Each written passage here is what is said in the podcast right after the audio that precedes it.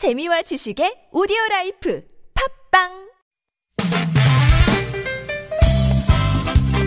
빡빡한 일상의 단비처럼 여러분의 무뎌진 감동 세포를 깨우는 시간 좋은 사람 좋은 뉴스 함께합니다.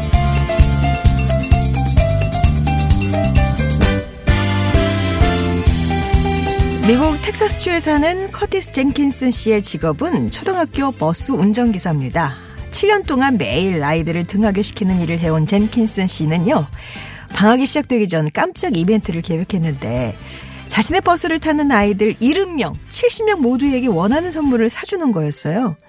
이를 위해서 몇 달 전부터 아이들에게 갖고 싶은 선물을 물어보고 또 월급의 일부를 조금씩 모아오던 젠킨슨 씨. 겨울방학이 시작되기 전날 통학버스를 타고 집으로 돌아가는 학생들에게 깜짝 크리스마스 선물을 안겼죠. 이 사연은 학교 SNS를 통해 가족들이 감사를 전하면서 알려지게 됐는데요. 젠킨슨 씨는 아이들의 행복한 얼굴을 보는 건 내가 돈으로 할 수 있는 그 어떤 것보다 가치 있는 일이라며 소감을 전했습니다. 앞으로도 아이들이 얼마나 소중하고 사랑받을 자격이 있는 사람인지 알려주고 싶다는 젠킨스 씨의 말이 잔잔한 울림을 주네요.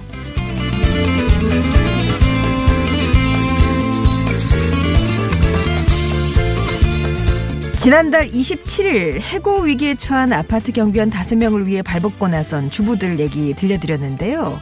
관련해서 12월 중에 그 감축 여부를 재결정할 전체 투표가 열린다고 말씀드렸죠. 최근 투표 결과가 나왔습니다. 과연 이 겨울 다섯 가장의 일자리는 지켜졌을까요? 투표는 지난 17일부터 19일까지 오후 6시부터 9시까지 3시간 동안 진행이 됐습니다.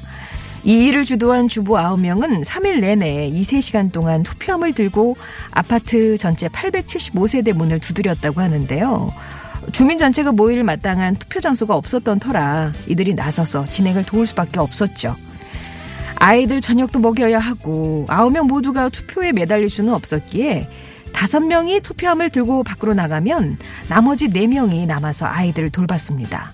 때문에 아이 16명은 3일 동안 한 집에서 저녁을 같이 먹고 엄마들이 돌아올 때까지 기다렸다고 하네요.